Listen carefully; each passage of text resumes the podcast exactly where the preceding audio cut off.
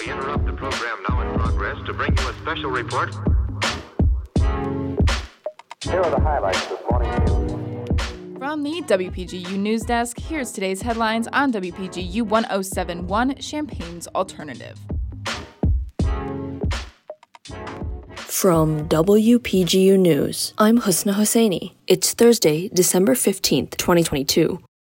President Joe Biden signed the Respect for Marriage Act into law Tuesday, which mandates federal recognition of same sex marriages. This legislation officially erases the Defense of Marriage Act. This act formally defined marriage as between a man and a woman. The Respect for Marriage Act denies states from invalidating out of state marriages based on sex, race, or ethnicity. Illinois Governor J.B. Pritzker voiced his support for the legislation by tweeting out, quote, Thank you, POTUS, for taking this action to enshrine marriage equality. You are protecting the freedom and equity of families for generations to come, end quote. This legislation comes as a part of Biden's evolution of supporting gay rights throughout his four year political career as president.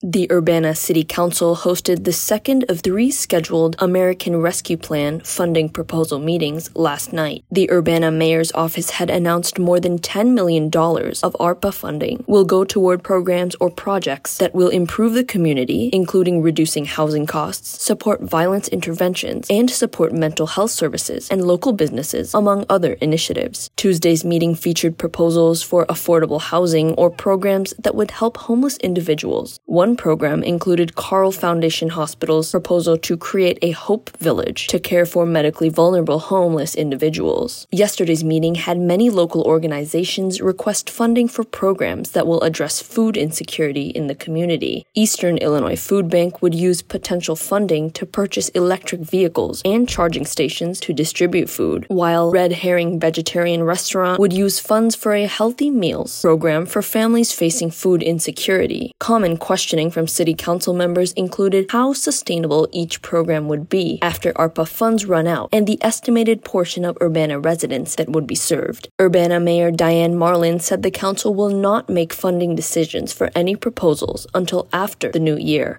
The final meeting will take place tonight at 7 p.m. A new bill has been introduced by the United States Congress, which seeks to ban TikTok in the United States, citing concerns of influence on the social media app coming from the Chinese government. Among other members of Congress, the bill was introduced by Representative Raja Krishnamoorthi of Illinois and Senator Marco Rubio of Florida. According to a press release, the bill would, quote, ban all transactions from any social media company in or under the influence of China, Russia, and several other foreign countries of concern. Despite the rising concerns, TikTok has insisted that user data of U.S. citizens is stored safely outside of China, keeping it out of the reach of the Chinese Communist Party's government officials. Spurlock Museum is asking for input of Japanese Americans at Illinois for a new exhibit. Nikkeijin, Illinois will amplify Japanese American voices as well as history of Japanese Americans at Illinois. The exhibit will run from mid February until mid December 2023. For more information on the exhibit or to submit your story, visit the Spurlock website. Contributing reporting for this newscast was provided by Alyssa Eaton, Daniel Villarreal, Jacob Schumacher, and Josie Alameda. Our regional editor is Josie Alameda. Our political editor is Avery Bowen, and our arts and entertainment editor is Mac Dudley. Our deputy news director is Daniel Villarreal, and our news director is Madison Holcomb. For WPGU News, this is Husna Hosseini.